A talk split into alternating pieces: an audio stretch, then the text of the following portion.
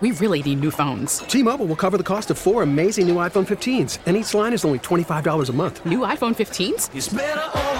Only at T Mobile get four iPhone 15s on us and four lines for 25 bucks per line per month with eligible trade in when you switch.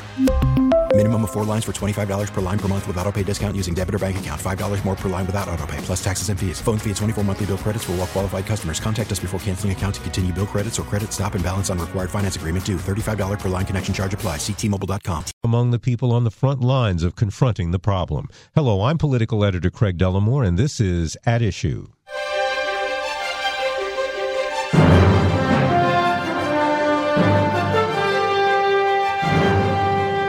The start of the new year means another year for those who don't have or can't afford secure housing to worry about how to find warmth and shelter, food, and a lot more. There's probably a lot more help available than many of them know, and probably a lot more homeless people than you'd know from just walking along the streets.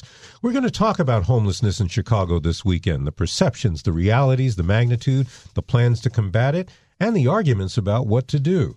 Joining me here in the studio are Doug Schenkelberg, Executive Director of the Chicago Coalition for the Homeless, and Richard Ducatenzeiler. He is the Executive Director of Franciscan Outreach.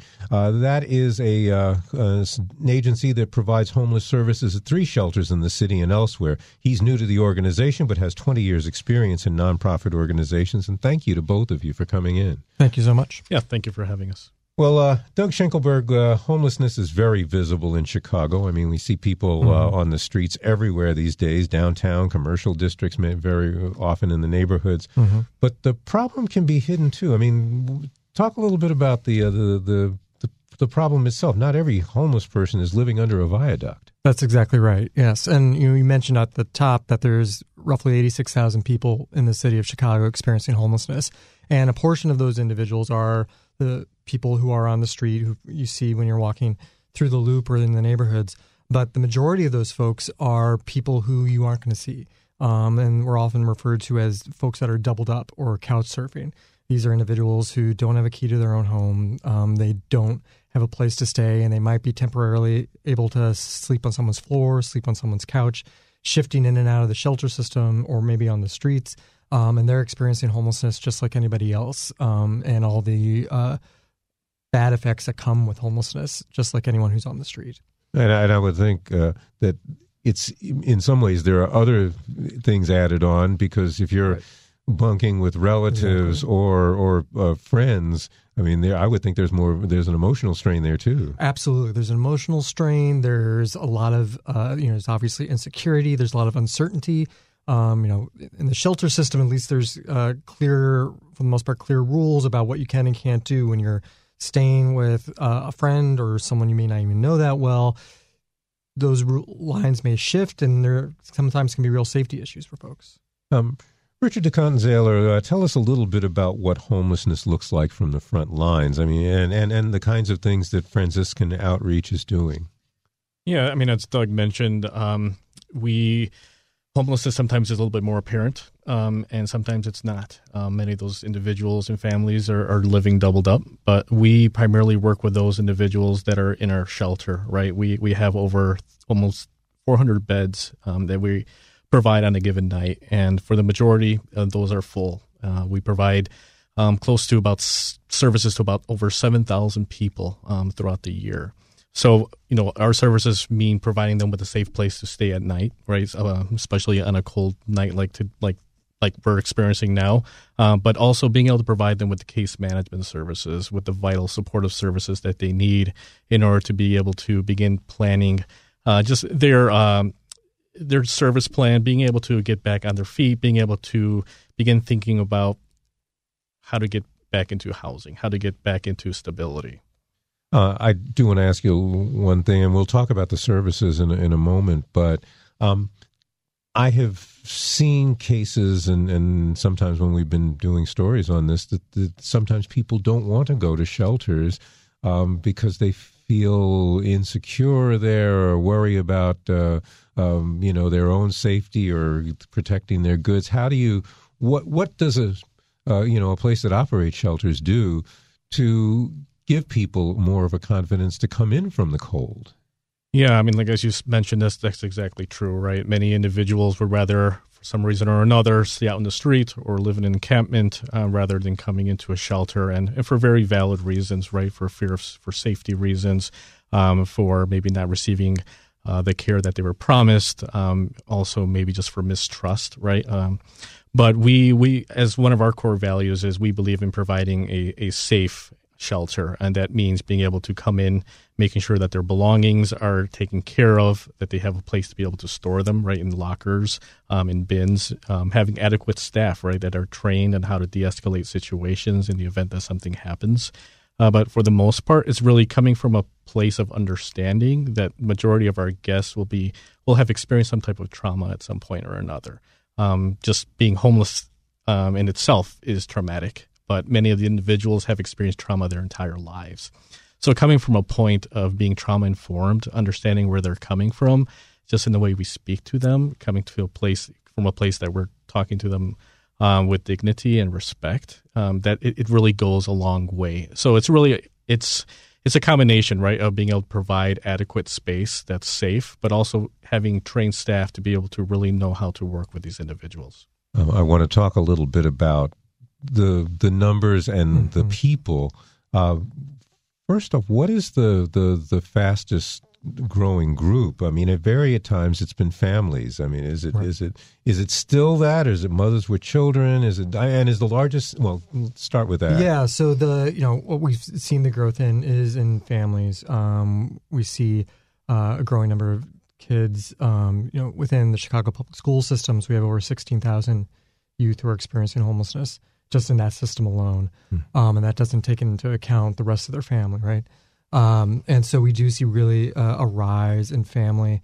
You know, there's a lot of uh, you know stereotypes about who experiences homelessness, and a lot, you know, oftentimes the image that pops into people's heads is um, the single man on the street, um, and that's definitely a piece of homelessness. But it is um, it hits everybody, and hmm. we see more and more families um, experiencing homelessness, be it either single moms or uh, uh, two parent families as well. Are are um, single men on the streets still the largest individual group, or or not? Um, you know, when you look at uh, including those who are doubled up, um, and you're looking at that broader population, I'd say no. Um, and we are, you know, particularly seeing a rise in youth homelessness.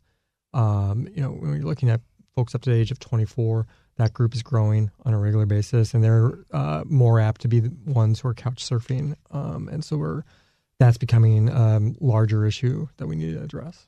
And, and Richard, I want to bring you in on this. The, the you were mentioning the services that are offered, and yeah, I mean, when people come in off the street, they they very often are in need of more than just shelter and food.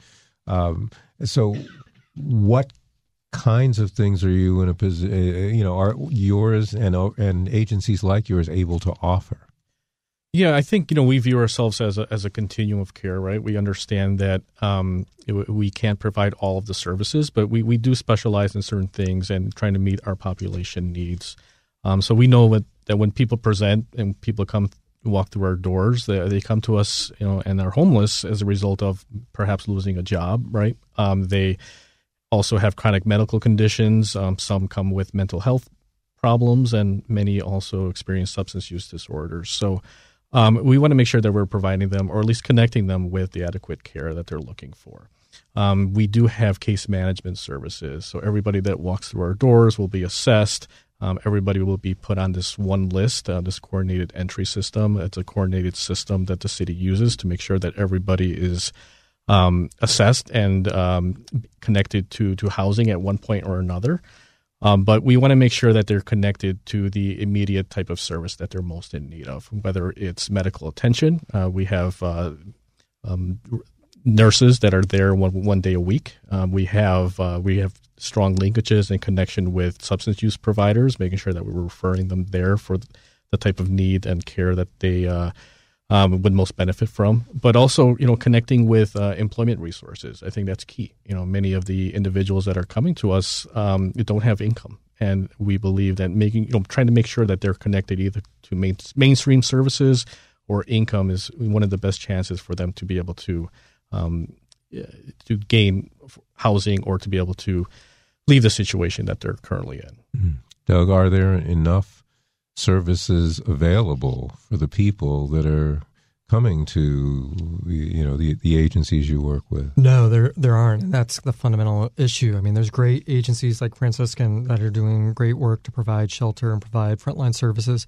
But you know, if tonight everyone who was uh, uh, living on the street decided that they were going to go to a shelter, there wouldn't be enough beds for them.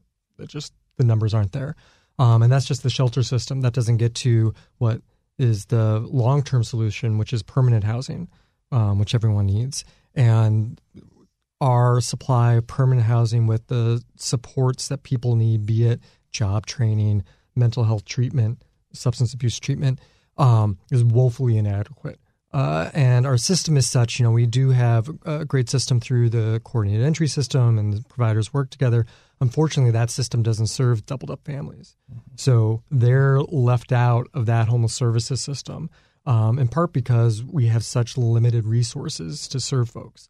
And so we really need a credible investment in the system, particularly with permanent housing and supports, to ever begin to really take a real dent and put a real dent into that 86,000 number. I, and this is just a curiosity on my part. How do you find people who are homeless in in place in in somebody's house?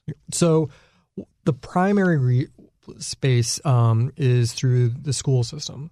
Um, so when you know the school system recognizes doubled up as homeless homelessness, and uh, a family when they're registering for school or uh, uh, engaging with the school, they will let folks know that they're experiencing homelessness, and so that's one way. Now, obviously, that doesn't track folks who aren't connected to the school system. So that's one of the difficulties of engaging folks who are doubled up because they aren't necessarily connected to a service provider, particularly given a lot of the homeless service providers don't have the resources to serve them because they don't fit that narrow definition of homelessness. Um, for both of you, how how big of a, an issue is mental illness these days? I think you know just because at least when we're walking on the streets, uh, for example, in downtown Chicago, you get the impression that you know uh, mental illness is a is a major thing, and but obviously not in the invisible homeless. But uh, how does how does that uh, work, and and are there enough facilities for them?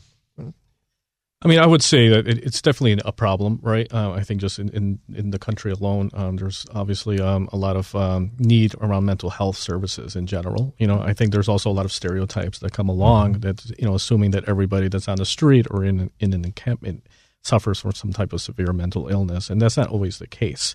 Um, a lot of times, many of the conditions that people have um, could be treated, right, through medication or through therapy and they just don't have the access, you know, to to those type of services. And if you're on the street, you know, you're not where are you going to be keeping your medic your meds? You know, you don't have a refrigerator to be able to store certain type of medication, whether it's insulin, but um, uh, uh, let alone any type of psychotropic medication. So, um, you know, it, it really involves being able to have stability to really be able to even begin to address the issue. Right, and that's you know really you know gets to um, the model that's called housing first, which is this idea that you provide someone with a permanent permanent housing without any conditions. They don't have to be in treatment. They don't have to be um, have their substance use issues under control because you recognize that those issues are much easier to deal with once someone is in housing that they know is theirs and they have stability. Um, and that is a proven model um, and works incredibly well to keep people housed, keep them from reentering homelessness. Um, and the fundamental issue is we just don't have enough of it. Mm-hmm. Yeah. You're listening to WBBM News Radio's At Issue. I'm political editor Craig Dellimore. We're talking about homelessness, and my guests are Doug Schenkelberg, executive director of the uh, Chicago Coalition for the Homeless, and Richard DeContin the executive director of Franciscan Outreach. I'd like you each to tell me something that people need to know about the homeless that most people don't seem to know. And you mentioned you brought up one about this the stereotype, but uh, let's talk about some other things that uh, you know that for people who aren't necessarily all that cognizant of the problem, what they really need to know about the people they're seeing or not seeing. Right. So I'd say like you know one thing like our data um, shows that one in five folks who are experiencing homelessness are working. Um, one in four have some level of college education. So you know the assumption that um, the you know it goes against a lot of the stereotypes about who's homeless. And a lot of folks who are experiencing homeless right now, it's not that they're not working or have no money, it's that they simply can't afford housing. That there just isn't the affordable housing out there that allows them to stay in uh, a place for a long term. They get caught in a cycle of eviction because they're missing rent and they get evicted and they end up homeless and then maybe couple together another opportunity to be in an apartment and then get evicted again. It's a horrible cycle that they get stuck in. Um, but they are working um, and it's simply that they're not making a living wage. Richard? Yeah, I mean, just to kind of piggyback on that, um, we've had some individuals come to us that were, were, referred that were living in encampments, right? They were living in tents and uh, had been. Uh, we have one individual that had been living there for numerous years and had actually been working throughout that same time, and not only one job but two jobs, and simply not because um, he didn't want to live somewhere or in an apartment, but he frankly just was not able to afford it.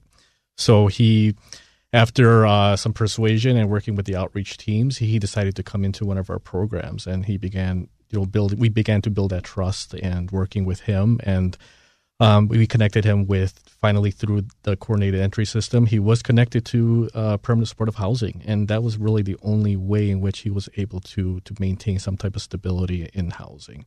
So, um, it, as you know, we mentioned, it's not you know the typical person that people think about when we talk about homelessness. It's individuals who who are working, who who are looking to uh, to try to improve their lives, but just are not able to because they they don't have a livable wage and able to enable or for them to be able to afford you know housing on their own. Well, obviously, uh, one potential uh, solution, well, maybe not a solution, but certainly a help would be more money Mm-hmm. Um, but you know, right now, state and local budgets are being uh, stretched by things like pension debt and uh, mm-hmm. just the rising cost, the kind of rising cost that you're talking about. The the you know, housing costs money, mm-hmm. uh, treatment for things cost money. Um, where do we go from here? Let's talk about that. So I think you know, there's the there's there's solutions out there. Um, you know, and we as a as the coalition um, have been pressing for the creation of new funding streams. Um, and you know, we've done this for years, be it you know in Springfield and in the city of Chicago, to create dedicated funding to address homelessness. Uh, and you know, we're continuing to push on that here in the city, and you know, hoping to to work with this administration to create a new dedicated funding stream that can create that permanent housing with supports that's needed to begin to uh, make a measurable measurable progress on the problem. Um, but as you mentioned, you know, the, the, city's dealing with budget issues. That's, you know, it's in context of a, a, bigger issue that the city's dealing with. And so we're trying to come up with compromises and solutions that work for all uh, uh, parties to move that issue forward. Yeah, in fact, in on our program uh, this just last week, when I talked to uh, Mayor Lightfoot about what kinds of things uh, that could be could be done and how some people were disappointed. She said, "All uh, you know," she said, "I can." You say one figure, one billion. She said one billion dollars was the deficit we were facing when we came in, mm-hmm. and there's no way around that. And being able to do everything that we want and need to do. So, I mean, it sounds like a, a frustration, and I would imagine that frustration, uh, Richard, is is being translated down to the street level. Of course, it is. And I think we, as providers, we all recognize that the only solution to ending homelessness is, is additional housing, right? And we know that requires additional resources and funding. However, you know, we, we, as providers, I mean, we understand that we we have to operate as efficiently as possible, right, with the limited amount of funding and resources that come our way. Um, but we're always looking at innovative ways, you know, to be able to address homelessness and, and, partner together and work together with the with the coalition and various other partner organizations, and making sure that we're voicing, you know, our our our concerns and and continuing to to push, you know, the the just bring the attention to to the problem, right, to the issue, and trying to see how can we bring additional funding. I have to think that. Um, agencies and, and, and, and advocacy groups like yours are in an odd position because you're dealing with an administration that, for all you know purposes, agrees with you on the goals, Right, right. and and in many ways, and and Mayor Lightfoot uh, doesn't deny that uh, you know in their campaign she said you know we've got to do something, and here's what we got to do, but you are, I mean, you're you're getting resistance Right. from the uh, administration, uh, and also you're, there's a conflict now between the Lightfoot administration and lawmakers in Springfield who are saying we're not going to approve any of the tax changes that the mayor wants unless we get a bigger commitment for for housing. Uh, is how is that playing out in Yeah. your community? Because I, I, I mean, I think you know, fighting the the fighting obviously makes people angry, Right. but on the other hand, you're you know you're you're fighting with the, your own choir. Yeah, no, I it's I think you're absolutely right. Like I, you know, I think you know Mayor Lightfoot and her administration, you know, they de- definitely want to address homelessness. They want to address affordable housing in general. They it's important to them, um, and you know we recognize that you know there's a lot of other issues in the city, and I think there's you know an opportunity to to create a compromise um, that allows Mayor Lightfoot to live out her desire to address homelessness and affordable housing in a big way, um, and also address the other issues that she's dealing with. And I think it's not an issue of having fundamental um, philosophical differences. It's an issue of you know getting looking at the nuts and bolts of, of, of a plan that can work for all parties, and I think we can do that. What what could what could Yeah. bring both sides together? And I and I'm I think we can entertain all ideas in this, but uh, but really, what kind of a compromise could there be? Well, I think you know the the issue is that you know when we're looking at new revenue to address problems, be it homelessness or anything else, like there's a limited number of resources. Um, but there's ways to like look at you know you know we've been looking at the real estate transfer tax obviously to address homelessness and um, you know there's a lot of different ways you can structure the rates to address to for that tax to generate different levels of revenue. And so, you know, we're hoping to come up with a rate structure that generates more revenue than is needed to address the budget hole that can also uh, dedicate money to homelessness so they can serve both issues. And, and so that gets into kind of talking about, you know, different thresholds for the rate structure and what the you know, uh, potential revenue streams or revenue level would be. Um, so I think there's a way to do it. And I think, you know, this work nothing gets done you know within um, within government and, and these type of issues without folks of goodwill coming to the table and talking through an issue and finding where they can common ground and i think that's what we can do with this too Um, Richard, what does uh, Franciscan Outlook or Outreach, excuse me, uh, need to do its job, its mission as well as it wants? So, I mean, I think Doug and I were just talking about this, uh, and you know, obviously, it comes down to to resources, right? Uh, we, we just, from a system standpoint, you know, there just needs to be enough affordable housing and permanent supportive housing for where and create that pipeline for our guests to be able to uh, to go uh, to and receive the type of uh, housing and services that they really need in order for them to be to remain housed and to be successful in where they they're at. Because we know that once people are housed that does that's not the end of the story right? People um, require additional services even beyond that. So it's not only about trying to get people housed but maintaining those level of that level of services that level of support those wraparound services that individuals need uh, to prevent them from becoming homeless once again um, so of course, you know, resources, um, just getting also people to to engage, right? Uh, We would love to have individuals come and volunteer, uh, get to know our guests for who they are, just have conversations with them. Um, you would be astonished by just you know what you would be able to learn from from speaking with some of our guests and just learning about their experiences and get to know the humanity behind the issue so just you know engaging partnering uh, getting to to know the the guests and the programs um, i think that's just a way to really begin to bridge you know that disconnect that's happening Yeah, I think people probably think if they buy a copy of Streetwise every uh, you know every, every week, um, but it, it, uh, Doug, it's got to be more than that. Uh, oh yeah it definitely does and you know the, the thing is what i'm always um, still you know having done this work for several years astounded by is how many people I encounter that have experienced homelessness in their own lives, or have family members have experienced homelessness, or friends, be it through uh, you know shelter system or you know couch surfing, um, and uh, it's having those conversations with folks that have experienced it um, helps break down a lot of the stereotypes about it and helps people understand the issue in a different way and understand that it's a more complicated issue than they might assume. Um, and I think it's really critical to have those conversations, to hear the stories um, from folks, and to make it not just about the numbers, but about you know people you really know that have gone through this and and thinking about how you can help them. Um, I want to turn for a minute to the to some of the stereotypes because I've you know been looking around and and you know when they're in other cities I've seen uh, efforts to um, ban camping right. outdoors uh, and those have gone to court. Uh, uh some municipalities seem to try to, um, in some ways, hide homelessness.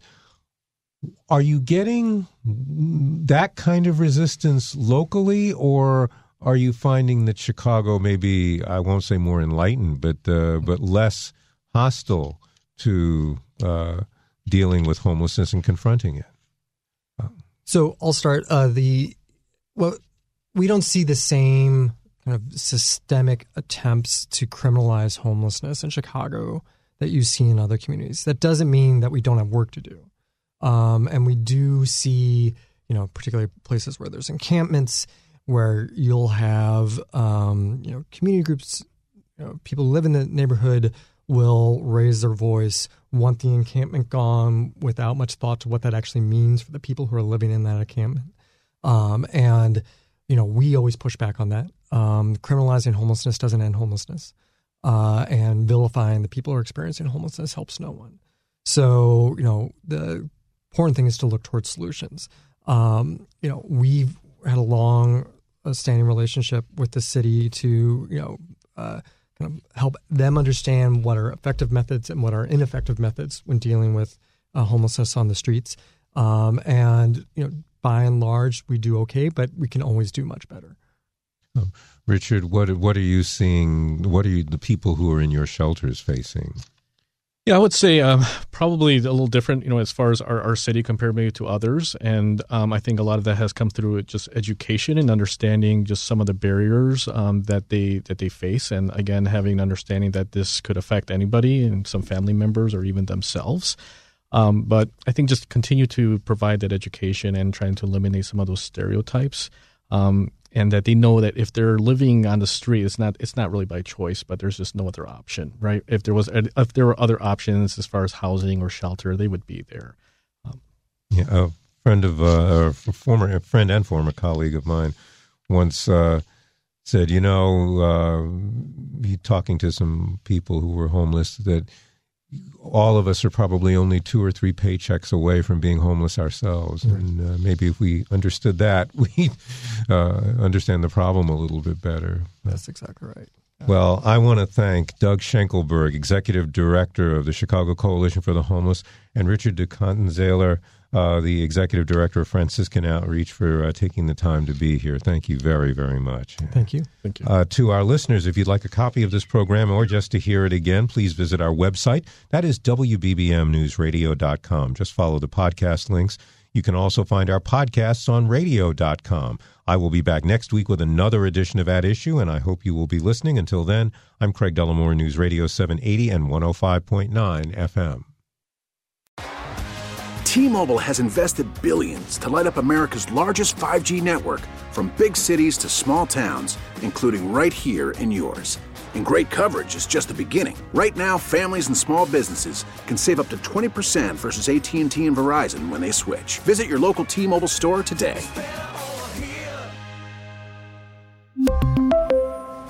Plan savings with 3 lines of T-Mobile Essentials versus comparable available plans. Plan features and taxes and fees may vary.